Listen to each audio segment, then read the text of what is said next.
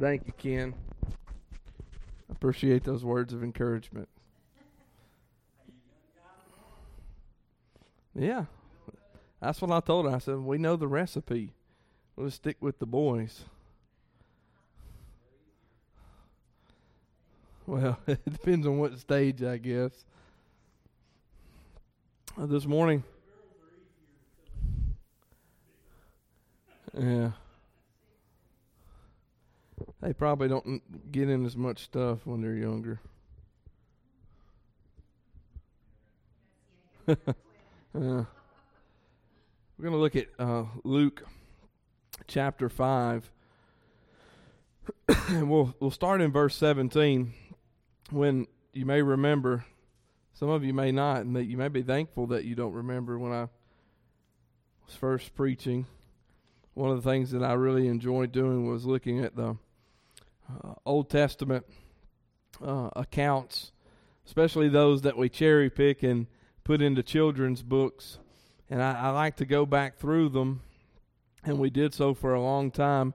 Uh, and we looked uh, much deeper than what the average commentary or what the average storybook uh, could reveal to us uh, because they were spiritual things. And this morning, as I considered over the past few weeks several passages from Luke, and we've gone through some of them, uh, it just stuck out in my my mind this week how how awesome this account is, and it's not uh, an awesome account because a man who was paralyzed was healed.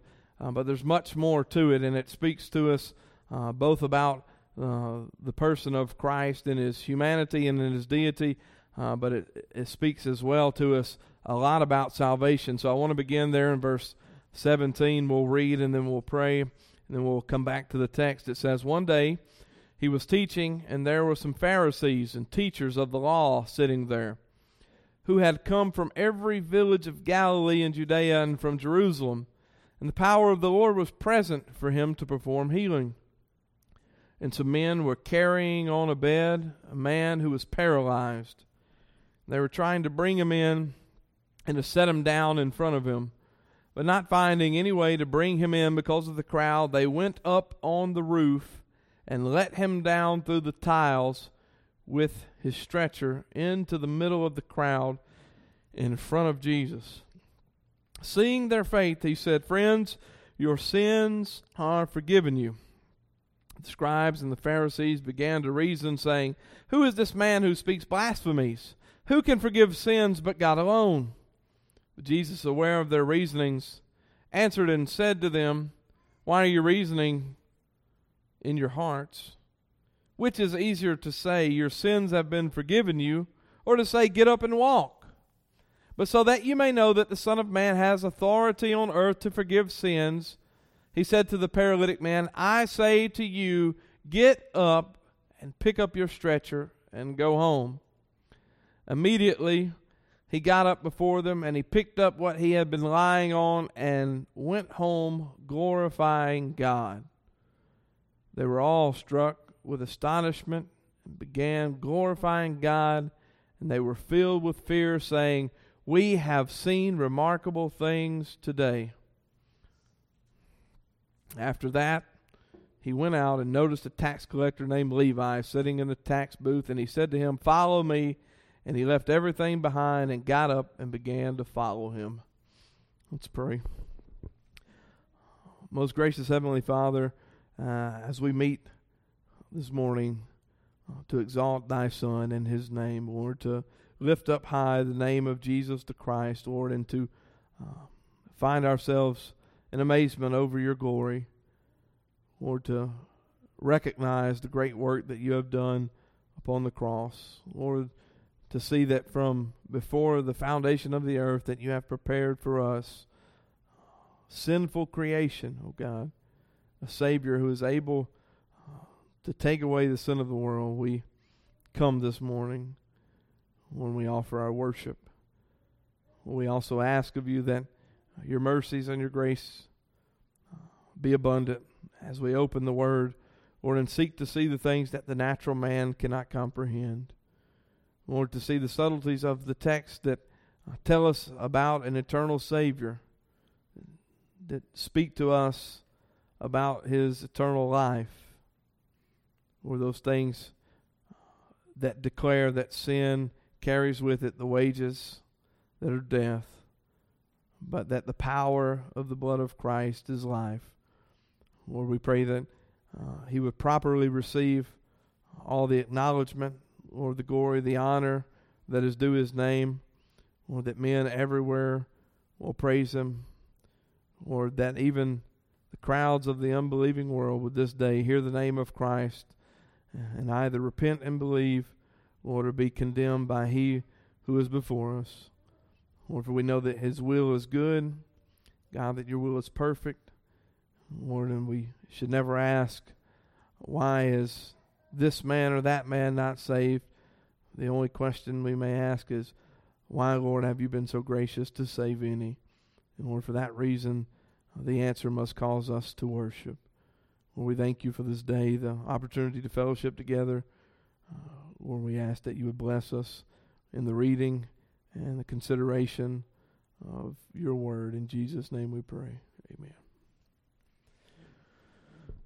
I'm going to begin here with uh, the background as we want to focus primarily on on verse 20 as where uh, some wonderful things are happening. But uh, we see soon after uh, an account that is recalled in uh, Matthew chapter 8 and Mark chapter 1. And here, of course, in Luke chapter 5, there was a, a leper that was cleansed. And this seems uh, pretty miraculous, right? A man that would be considered unclean is now clean because uh, of the Word and the person of Christ. And now we're moving in, in a chronological sense uh, to a period in which uh, a man who may even be worse off than a leper is presented before Jesus. And it says, one day he was teaching there, teaching, and there were, excuse me, some Pharisees and teachers of the law sitting there.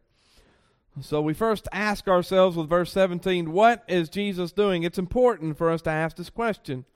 It's important to ask this question because the text of Scripture could have named every little thing that Jesus was doing that day. We, we see in some Scripture there's great detail given to certain circumstances, uh, such as those uh, running uh, after the burial of Christ, and we see one disciple was faster than the other. And uh, it's interesting that we have those details. They really don't tell us anything uh, miraculously spiritual, but they do tell us about some excitement of men. And here, uh, that is no different. There's uh, some detail being given as to what Christ is doing, and it is purposeful that we see this.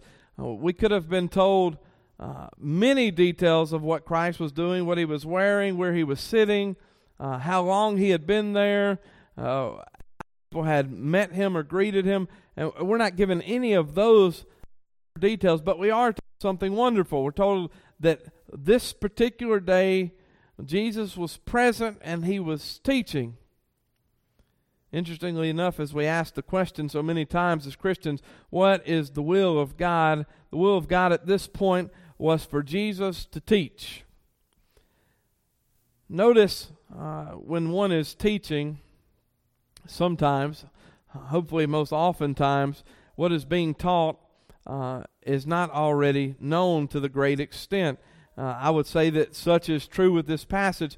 Jesus was teaching because there was a lack of knowledge. There was a lack of knowledge, and it is depicted in the group of people who are present before Jesus is teaching. Now, what we understand is Jesus is here. He's here uh, according to the appointment that God the Father has set before him, according to the will of God, that on this day, in this particular place, and these particular people being present, he was going to teach. And we know what Jesus taught. He did not teach simply morality, uh, he did not teach simply is good but Jesus taught the perfect righteousness of God. The very thing that uh, most modern day professors forget about. Professors of uh, believing in Christ, professors of Christianity, we talk about what we must do, what Christ can give us, but oftentimes we do not preach the goodness and the righteousness of God. Without many other details here, we know that this is what Christ was teaching. He was teaching that uh, to know the Father, you must know the Son. To know the Son means that you know the Father. To uh, have one is to have both. To have either is to have righteousness which you cannot gain anywhere else.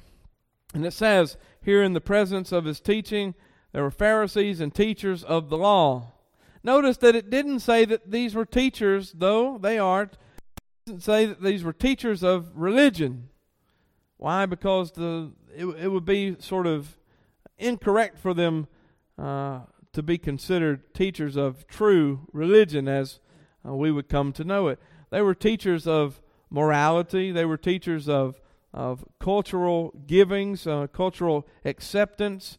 They're teachers of many things, but without knowing Christ, they could not be true teachers of righteousness. Here was the lacking in the crowd. Here, some Pharisees and teachers of the law it really reveals to us what man has trusted in. And the reason for Christ's coming is he's going to teach us something that we do not understand. He's not going to teach us about the law because there's no righteousness and there's no salvation in the law. He's not going to teach us simply to be religious because, again, there's no salvation in what we call religion. There is only salvation in a name, and that name is Christ. Here he is presented as teaching, and it says these men were all sitting here, present at the teaching. Who was Jesus teaching? Religious men. What was also interesting is that, according to the will of God, the messenger, the Christ, has been present in this particular place. And we're told that they had come from every village of Galilee and Judea and from Jerusalem.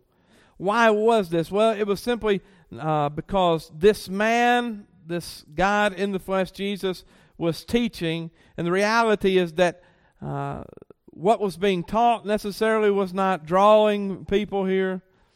Uh, friends inviting folks were not drawing people here.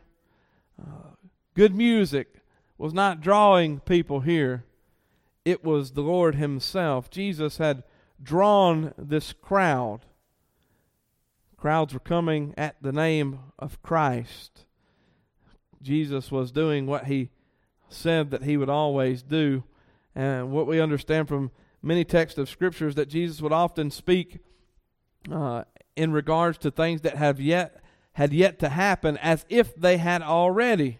One of the things that we talked about just last week was Jesus said, if I am lifted up, I'll draw all men to myself. And here is a, a spiritual foreshadow of that truth. Jesus drawing men to himself. Not programs, not singing, not the church giving away gas cards or four wheelers or any of those number of things that we've all seen. But Jesus was present, and that was enough to draw a crowd. Now, that is not to insinuate that all of these were saved. Yet, nevertheless, Jesus had drawn at this time a great crowd from all over. These men had sat down and set aside the things that were going on to come and hear this man whom they were yet to know was truly the Christ. And it says, not only was he teaching and these men coming from everywhere, it says that the power of the Lord was present for him to perform a healing. A very great consideration uh, of what was happening here. The power of the Lord was present. This insinuates that not always was the power of the Lord present with Jesus to perform miracles. And this should not distract us from Jesus and his person. It should not take away from the person of Christ. In fact, it should solidify for us the truths of Scripture as they revealed to us that Jesus had set aside certain particular glories, certain particular aspects of his being very God before the foundation of the earth in order that he may condescend as man, and that he may come as man and live as man, yet without sin, and be lifted up as man, and die as the perfect sacrifice of God who would take away the sin of the world. Yet here it is depicted that the power of the Lord is present because Jesus has willingly set aside those things to come into his own, yet even they would receive him not. And so here we have uh, the beginnings of what we know to be a foundational principle about this Christ coming in the flesh. Condescending, setting aside, though being equal with God. Not simply desiring to have those things again and to leave man to his own device. He was coming to save whatever the cost may be. And here is pictured of Jesus who was doing just that. And it was present the power of the Lord for a particular purpose, it says, for him to perform healing. Now, notice this that if an apostle, as we read the Acts of the Apostles, uh, was going around and performing healing, they would accredit the healing to the Lord your God, right? They would never say, On my own power I have. Here we have a glimpse of a Jesus who is truly God and truly man because it says here that the presence of the Lord was there. It was present for him to perform healing. The reality is, though it be the power of God that is healing, it is the power of God that rightly belongs to Christ that is healing here. It is not, uh, in one sense, though it is, it is not God who is healing through Jesus. The reality is that Jesus, being very God, has uh, the power within himself at this point to perform the healing. He will be accredited with the healing. He will be uh, recognized from this point forward as the man who is healed. No one would ever say that uh, of an apostle. We would recognize uh, from any man that had ever been healed, lest it be that he be healed of Jesus, we would say that God used him to heal. In this particular passage, yet uh, the power was present for him to perform healing. But uh, as we reveal that that is the purpose of the power being present, uh, it is not the ultimate purpose. The ultimate purpose was not simply to heal a man of his uh, physical infirmities. And if we read this passage, as many do, and, and simply see that, we have failed to miss uh, the very presence of the Son of God. We have missed the very details that depict for us what it is like to be saved for eternity. This man was saved from his uh, paralysis for but a temporal time. And we know that the man, like all men, must again die. Therefore, the healing was temporal. He was not uh, permanently delivered to mobility, for the body would die again. It would be rendered immobile and it would go to the grave. And we would simply just see this as we often do or often have as a story about Jesus' power.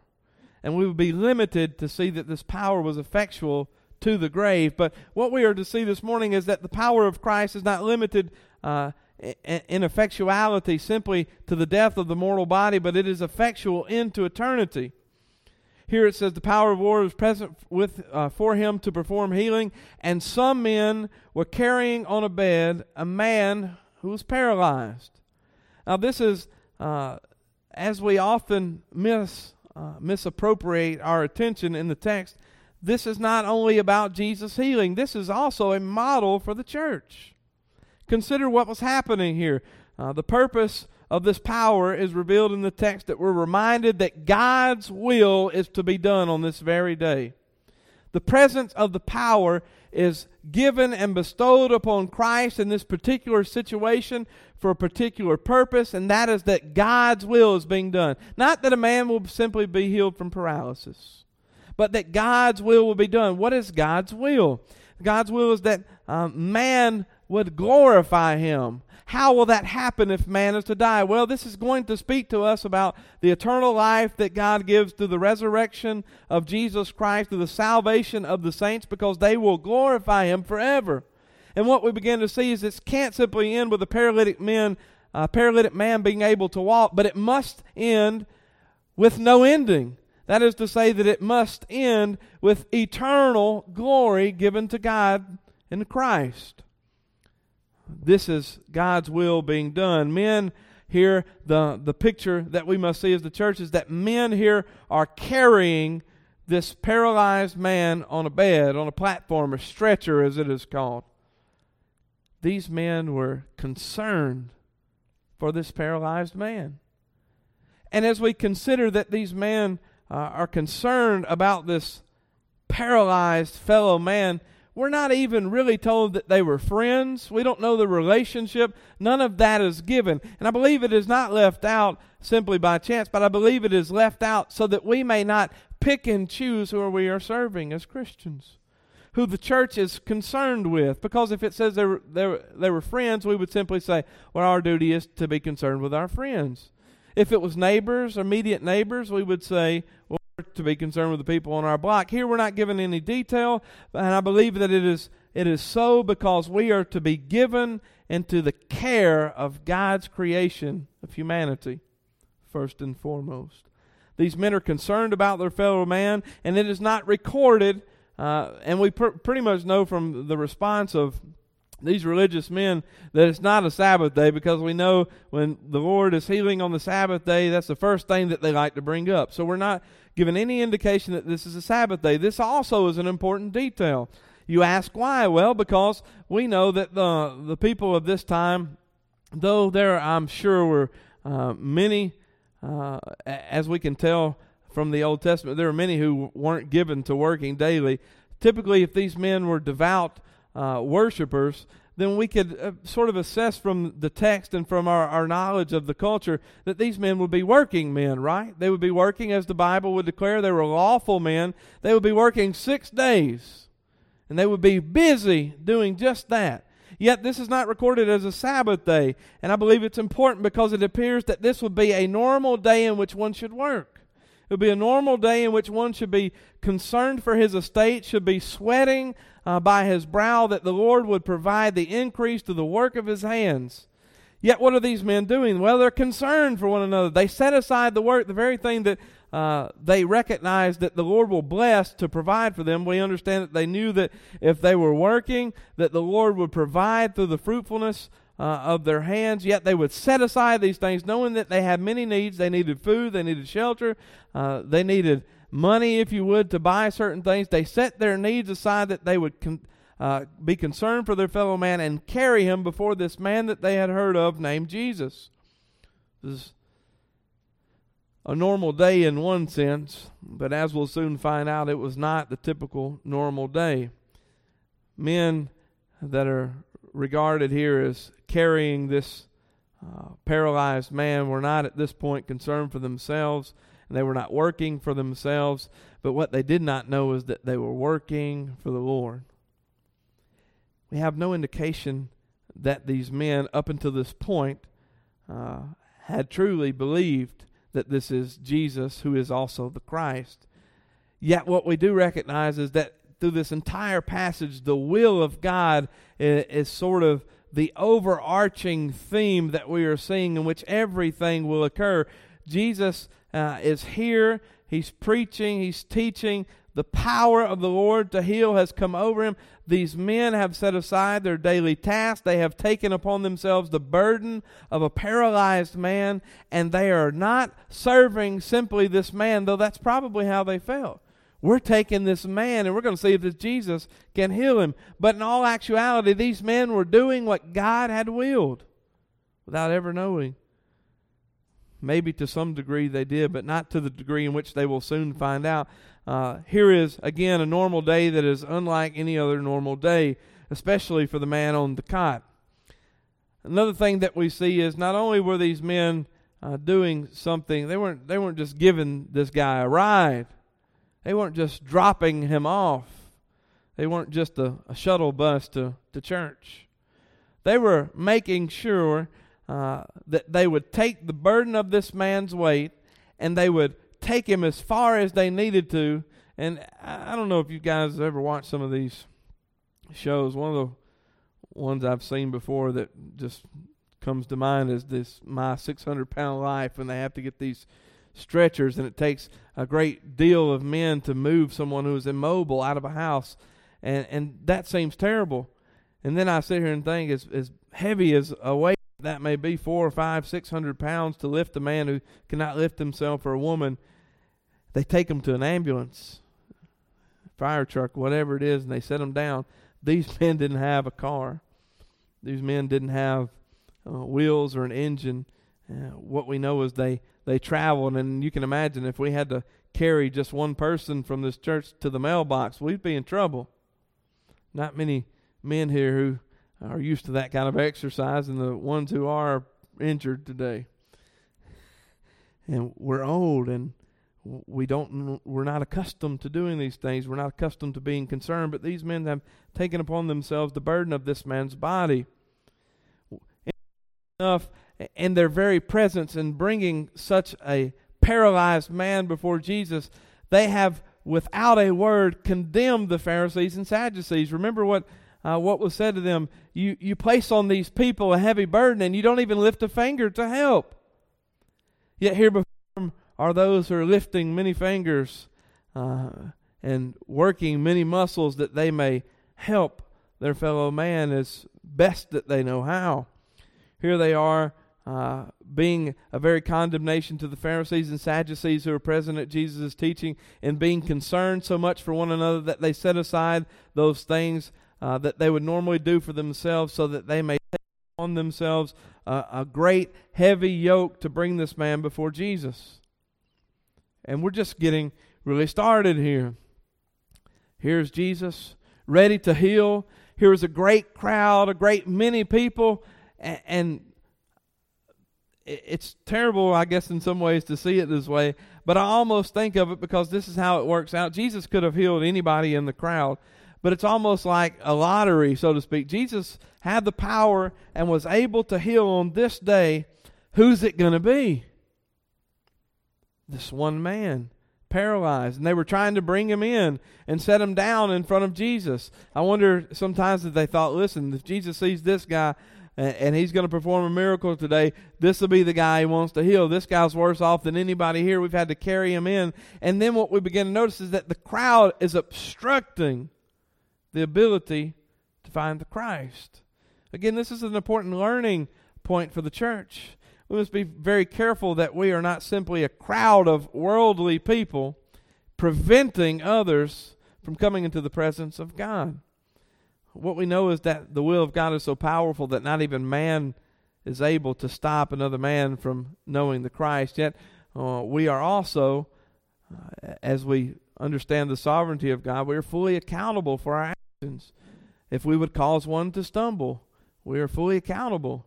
At the same time, God is glorious and God is merciful and God is gracious that He will not lose one. And we begin to see the very uh, essence of those uh, scriptures and the, the ideas contained in them presented as we look at verse 18. They're trying to bring him in, wanted to set him down in front of Jesus. What could they do?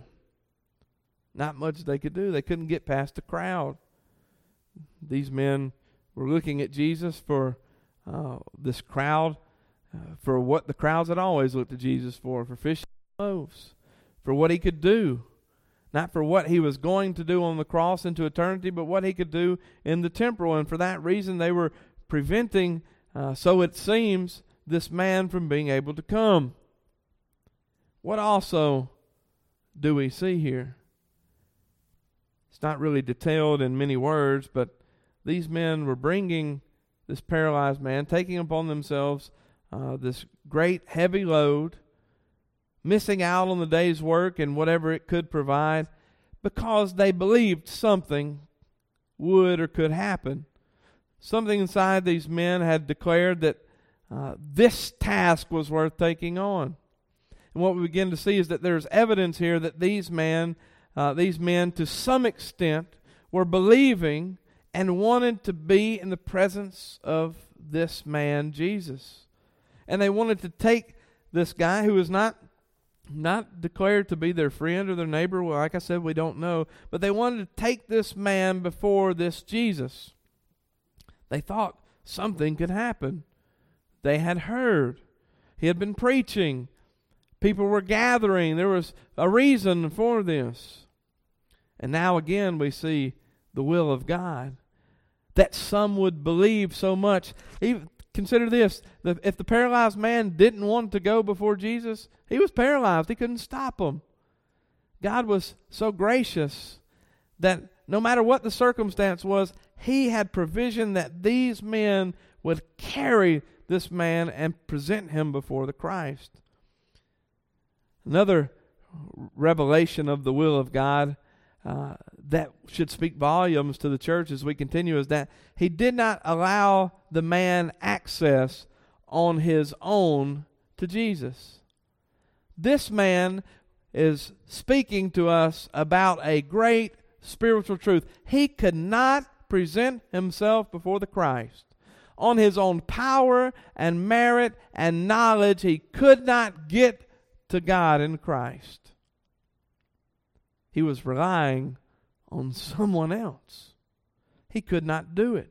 And to a greater spiritual degree, he could not rely on any man to bring him here. John is very clear in this first chapter, verses 11 through 13, that it is not with man or his abilities or his blood, his lineage or his will to follow the Christ or to believe. It is granted him. It's a grace of God. Here again, we see the will of God in that he does not allow, uh, as this is foreshadowing the truth of salvation, he is not allowing man access to this Christ of his own volition or his own ability. He cannot come walking up to the great Savior. Now, another great truth is also revealed about God's will. The man is not able to walk before Jesus, and the other men are not able to bring him there. The reality is, in some degree, they are not even able to make it through the crowds to walk in easily. What we begin to see is that the will of God is such that He has prevented uh, this healing from being anything easy. It cannot be anything short of miraculous. Yet these men were granted so much belief that Jesus was able that they would take the burden and they would uh, it would be magnified and that they would have to go to the roof. They'd have to go to the top. Can you imagine? I'd be scared to death, paralyzed or not. You couldn't even feel it if you fell, really. I would imagine, unless you land on your head. And yet, I would be scared to death that I would fall, especially with some of the people I know carrying me. They don't even do well with groceries especially hey, if I had to have Charlie, imagine how many times he's fallen lately. We'd be in trouble, right? Here is the will of God that is preventing all of these things that we would never try, that we would be so fearful of. And these men are taking him to this rooftop, and it says, but not finding any way to bring him in. That is a that's a spiritual truth. Not finding any way. You cannot find the way. I cannot find the way. Though I may preach the way, that being the Christ from the gospel, uh, according to Jesus himself from Genesis to uh, Revelation, the reality is that we cannot find the way. They found no way. So the crowd had obstructed them, and the crowd was preventing a man who really needed this Jesus, and so they went up on the roof and they let him down through the tiles with his stretcher. They let the whole bed down before Jesus. It says it was in the middle of the crowd and in front of Jesus. Now, I would submit to you that these are not simply strong men, uh, that these are not just men bent on getting this guy before Jesus. This was the will of God. The crowd is coming in one way, and the one who is to be healed is coming in altogether a different way. Notice how he is brought in. He is lowered. This is not just a simple, uh, a simple detail that is to be seen as temporal. I believe that it is spiritually speaking of the condition of the man that must be brought before Christ. He must be lowered. He must consider himself very lowly in that he cannot access Jesus on his own ability. He must himself become lower. He must be humbled. He must be broken. He must be believing, as we see in the text. And now, again, the will of God is seen on the move. God has stricken out all the possibilities of this man coming in from doors and windows and through crowds we're going to have to find something that nobody else could come up with. There has to be a plan that will just be so almost impossible that it's unbelievable. No access. And yet, in that, we have another picture of a Christ who is humbled, a Christ made a little lower than the angels. Yet Hebrews declares having a name greater than they. And here's a picture of salvation in a picture of salvation. A man being humbled and lowered before the very Christ who himself became lower, condescended as a man. As we see this power coming upon him, things that he had set aside in order that he may uh, truly be the Lamb of God, who, according to the will of God, would go to the cross and drink down this bitter cup of wrath. All of these things we know because we have seen, because we have the entire Testament. And what we begin to see is uh, many times as we gawk at, at a paralytic man healed, we have seen something much greater. We have seen this man, and we don't have to guess if he is the Christ. We don't have to subject ourselves to 50 questions and maybe a test to see if he is God. But we know that he is because we have seen that he has gone to the cross and that he is dead, buried, resurrected, and ascended. Suddenly, for us, this paralytic man, though as, as wonderful as it is, should pale in comparison to see to seeing Jesus, that is, high and lifted up, truly drawing all men unto themselves, taking away the sin of the world not going to take away, but having already done so. And being able to do as what we soon see, forgiving sins. We see the will of God as Jesus is doing just uh, what the Father has told him to do. Again, I want to return now to the crowd. He's lowered through the tiles in the middle of the crowd, the crowd that was obstructing the view of Christ A crowd who was uh, in many ways keeping this man from Christ. And I'm reminded that thanks be to God that we do not come on our own terms. Because we would tarry, and we sing it if you tarry till you're better, you will never come at all. God was so good in this account that the crowd got in the way. Can you imagine if if the crowd was anything like even a tenth of what we had seen uh, in John five and six, five or six thousand people? Could you imagine Jesus being there teaching, and by the time you made your way through five thousand people, maybe he would be done. Maybe the reason that God didn't allow the man to come through the crowd is because there was not enough time. Maybe it was somehow quicker to go to the roof and take the tiles off and let the man down. Not only that, but can you imagine the attention uh, that would be taken off of the crowd and given to this man coming through a ceiling before the Lord Jesus Christ? And then all of the focus would be uh, upon the Christ, not who you're standing next to uh, are trying to hear what he is saying, but you would be able to see, hear with eyes, and that believing you may have life in his name. All of these things are done uh, not so men could be healed again from temporal infirmities, but that men may be spiritually healed by the cleansing blood of Christ, that sins may be forgiven. The crowd is in the way. Let the church be careful that we not be like this crowd and be in the way of Christ. Matter of fact, the church ought to, amongst her many members that are uh, are pictured here in these men and their friend, many members in one body, we ought to be uh, lining up and and showing the way to Christ. There ought to be a path in the church opening up, pointing the way to Christ, not obstructing the way. We must be very careful. And then we arrive at verse 20. Seeing their faith. Notice that Jesus doesn't say here, the count is not recorded as Jesus sees the paralytic man's faith. Jesus does not see simply the men who are carrying him faith. They are considered one unit here, seeing their faith together. Working together the will of God, all of these men, not just the ones carrying the body, not just the ones carrying the paralyzed man. Think about this. This very day, we don't know, it doesn't really say how many. Just for sake of throwing a number out there, we'll say four or five. Four or five men carrying this paralytic man. and they're going to see Jesus perform a miracle in so much that they believe that he is the Christ, and maybe some are saved, right? Now we begin to see who has such a great deal of belief here.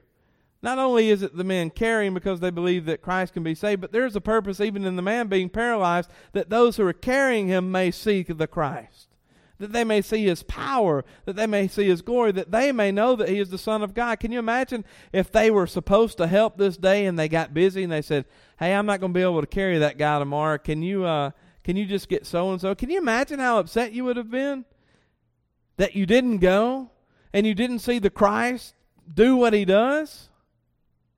What a miracle. God has even selected those who are laboring to do such that they may be increased in their knowledge and faith and belief in Him. He is through great burden and trial and tribulation causing these men to increase in faith. The crowd is in the way, and yet Jesus simply ceased their faith. That's the first thing that we notice. It doesn't say that Jesus first noticed the man was paralyzed, he simply saw their faith. These men have done whatever they could to find themselves before the Christ, to lower this man down because they believed. Where did that come from?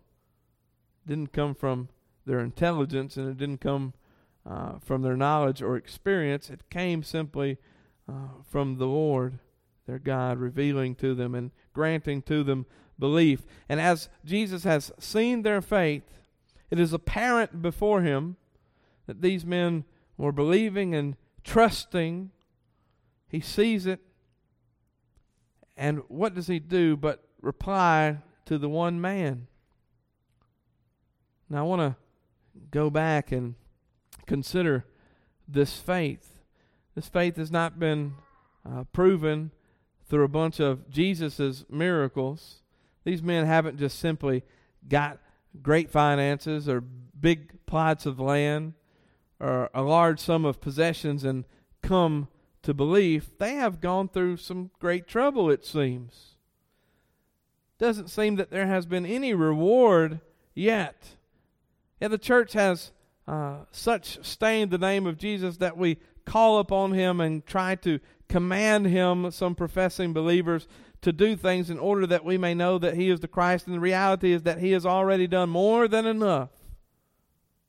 We shouldn't come uh, simply for the benefits of Christ, but to know that we may serve the very God of creation, the agent of God's creation, the man who will uh, serve as mediator for those who believe in Him, and the man who will serve as judge, the very God incarnate.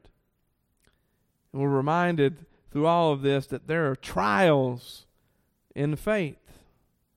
Many trials in faith. If you would, uh, turn your Bible to 1 Peter chapter 1.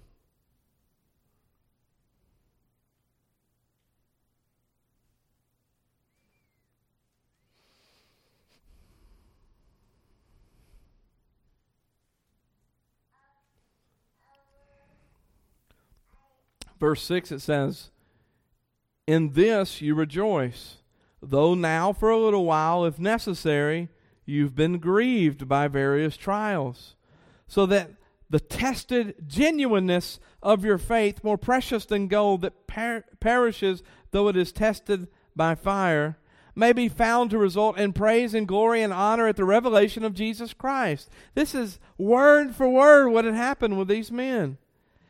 Various trials, tested genuineness of faith, that they may result in praise and glory and honor at the revelation of Jesus.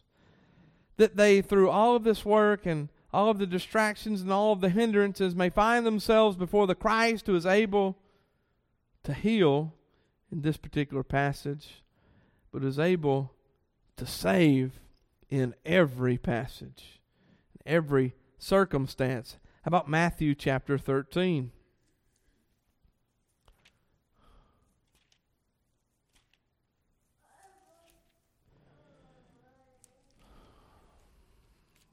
Look at verse 20.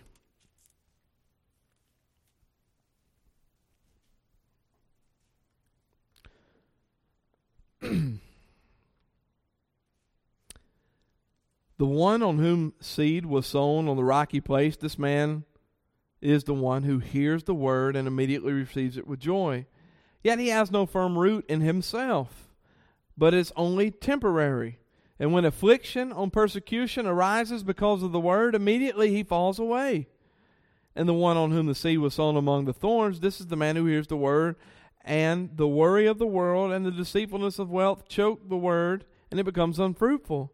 And the one on whom seed was sown on the good soil, this is the man who hears the word and understands it, who indeed bears fruit and brings forth some a hundredfold, some sixty, and some thirty. Here's a parable of seeds that is described amongst much trial, much tribulation. About James chapter 1, probably one of the, the most famous passages about this trial and tribulation and faith.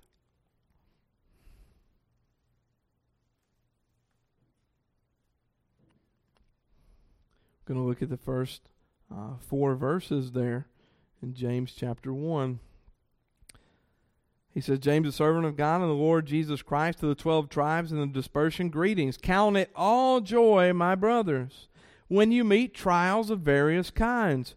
For you know that the testing of your faith produces steadfastness. And let steadfastness have its full effect, that you may be perfect and complete, lacking in nothing when we consider the various trials, we may understand that these men could have come to this paralyzed friend or acquaintance and said, That's not my problem.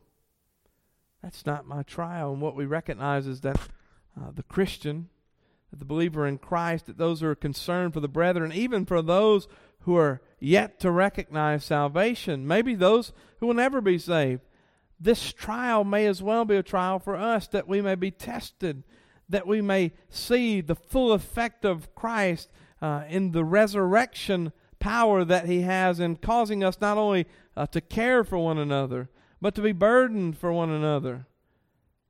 To not simply, uh, as we read this morning, to not simply be concerned with ourselves or to be condemning of those who have yet to profess the name of Christ, but remember that Stephen was stoned, he was praying that God would forgive the men, the murderous men that were before him. And there was one named Paul, even there. He was concerned through his trial and through his affliction. Here's a man losing his life, as it is put before us. And he was concerned for the sinners headed for hell. We see a glimpse of that in these men carrying a paralytic man uh, before this Jesus Christ. They are concerned, and what they are finding is that their faith is being tried and tested, and that is being upheld by this person whom they are lowering the man before. It is the very Jesus who is causing them to do these things. It is uh, the man who is God, who is truly man, truly God, fully man, fully God before him. We see it in Isaiah. We see it in Psalms. Again, how many times that uh, faith and trials and tribulation uh, are part of such. And in Romans, and then lastly, uh, if you look at Hebrews chapter 11,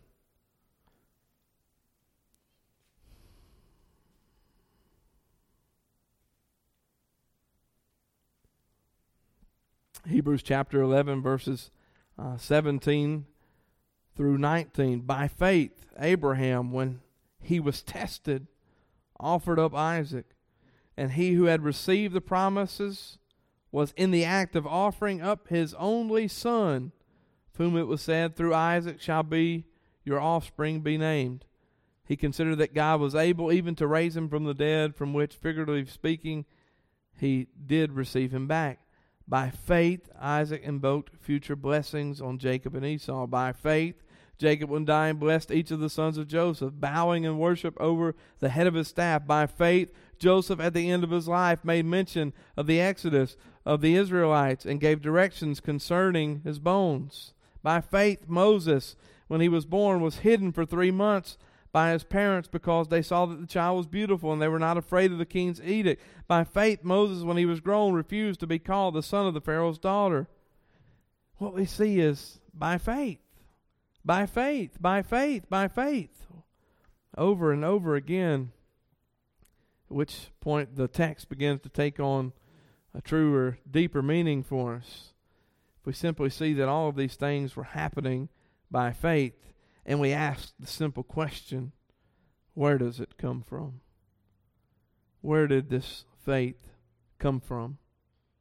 The purpose here was not merely that the power of the Lord would be present with Jesus to heal, but it is revealed in the text to follow.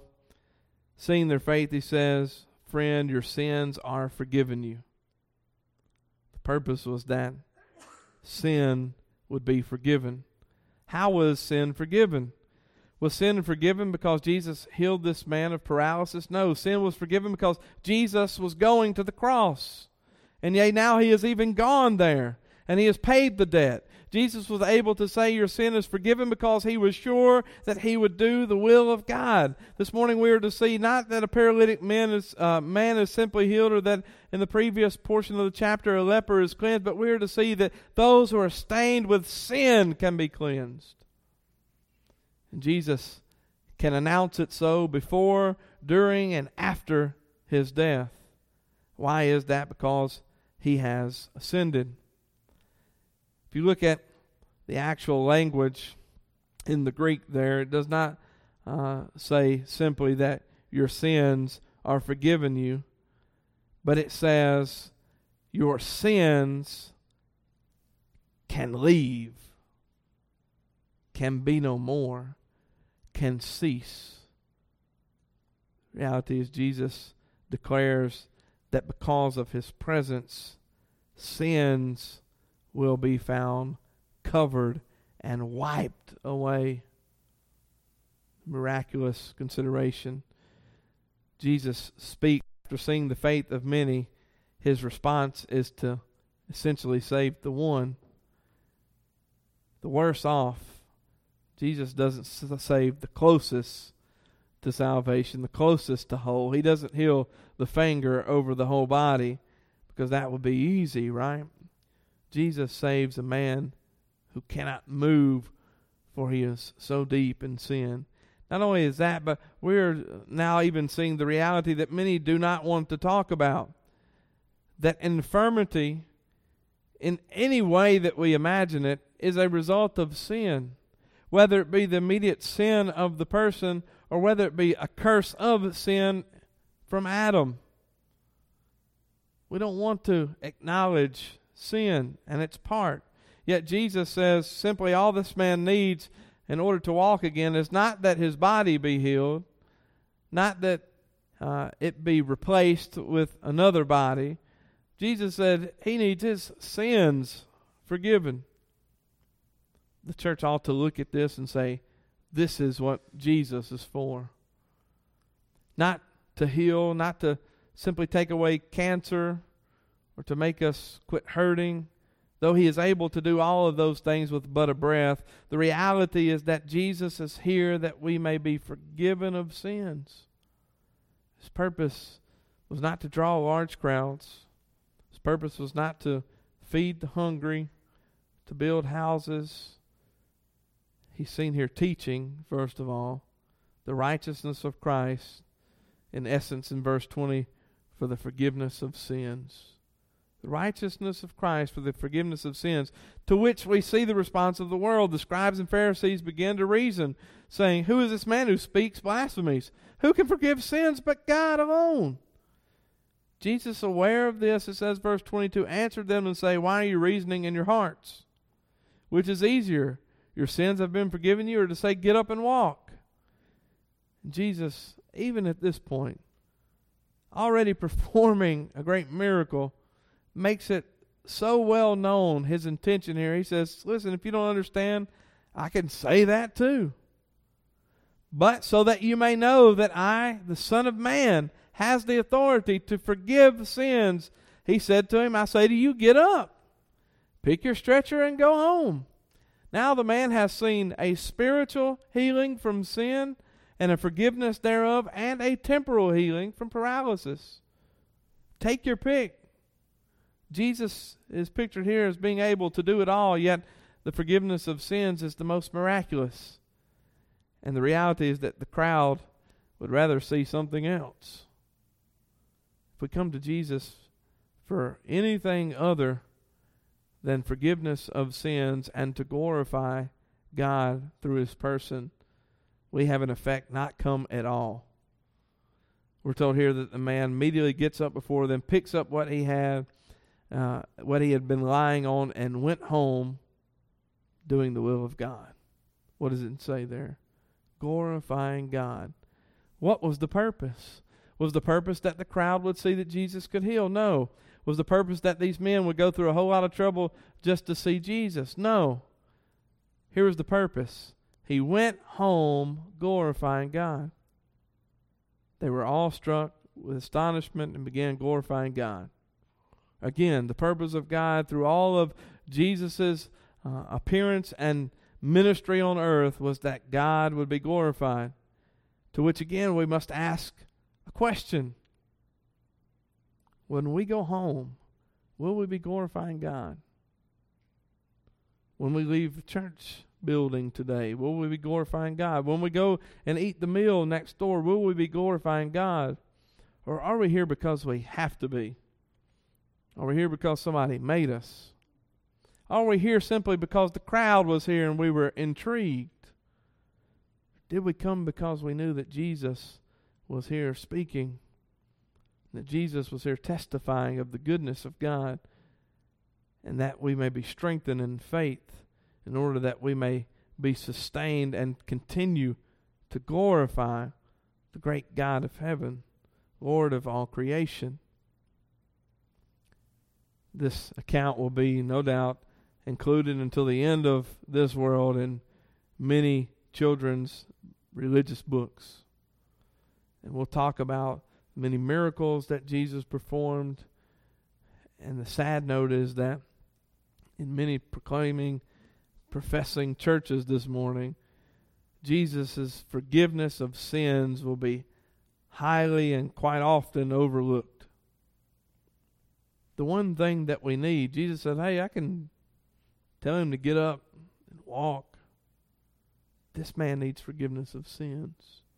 When we tell somebody about Jesus, this is now this is for us. When we are telling somebody about Jesus, are we telling him what he can offer? That he can fix your marriage, he can uh, make your kids quit sinning, he can do this, or he can do that, he can give you things? Or are we simply telling people that this Jesus can forgive sins? And listen, if that was all that he could do, that was more than enough. He went to the cross and says, It is finished. It's finished. The forgiveness of sins. Not only the forgiveness of sins, but it is finished the perfection of the saints because they will uh, take to themselves the righteousness of God imputed to them in Christ. Positionally, uh, holy, righteous, Experientially, not so much to the death of the body. The reality is that he is accredited not only here as being Jesus, the Son of Man, but he is Jesus, the Son of God, Christ, the Messiah, Lamb slain before the foundation of the world because he is able to forgive sins. We sing a song, I say it every week, it's the hymn, uh, they always pop up in my mind. He's able, he's able. I know that He is able. He's know my Lord is able to carry me through. And there's a picture of Christ through faith and through trial and tribulation, carrying us through that we may see in reality at the end of the mortal body the truth of the redemption and the forgiveness of sins, knowing that these things have been forgotten, that they've been forgiven, that they've been covered. And we know it now, and we think that it is uh, as true professing Christians, we think that it is wonderful, but how much wonderful will it be when we're standing in the presence of God with Christ our Savior and there is sin nowhere in sight? We'll say, Man, he wasn't lying. It's not here. There's no sin here. You might be looking at me and say, Yeah, I ain't believing that. There's no sin. Christ has done it. And for that reason, we may leave today, as the text says, glorifying God. Notice that it doesn't say that they ended with glorifying God, it says they began glorifying God. Today is just the beginning for the true Christian. Today is just the beginning of glorifying God. Every time that we recognize His saving power, every time that we recognize another sin is forgiven, that means every time that you take a breath and you sin, you're realizing more today that God is forgiving sin than you recognized yesterday. The more prevalent that sin is, that you're able to even see it. The small stuff that you didn't even realize that you were doing that is sin. The more often that it comes to uh, uh, our recognition, the more often we may glorify God and that we may enjoy Him, a Savior who is able to make whole. Let's pray. Father God, we come before you once again, Lord, uh, considering the miraculous workings of our Savior Jesus Christ. Lord, we know that it was not in a building, it was not in a synagogue, it was not in a temple. Lord, it was not on the bank uh, of any body of water. Lord, it was not in a field greatest work that our Christ has done is on Calvary's cross. Lord, and willingly giving himself up, a ransom for sinners, a true propitiation. And Lord, that though the saving of man was complete, he even now, Lord, is mediating for us. We may sing this morning, Lord, and this afternoon, and even tonight, a wonderful Savior is Jesus, my Lord. A wonderful Savior is He. Has taken upon Himself my sin, O oh God. A great burden in and of itself. Lord, one able to to hold the strongest of men down and to uh, keep them from your glory. But the reality is that not even myself, or not even my sin, with just the presence and the declaration of Christ can keep me from you, O God. In fact, His breath and His word and the faith that He has given bestows upon us the right to become children of God, to partake in His righteousness and His inheritance. And for that, God, we offer to you praise and adoration and love, God, because you have first loved us. Because you have loved us so much, not willing that any of your church God should perish, that you would give your only begotten Son to take away the sin of the world, or to relieve us from those things that not only stain, or but from those things that cause decay and from those things that cause death. Lord, we thank you for that. Lord, we ask that you would bless the reading of your word, Lord, and that we would meditate upon it as the day goes on. God, that you would bless uh, the meal that we will partake and the fellowship that we have together. In Jesus' name we pray.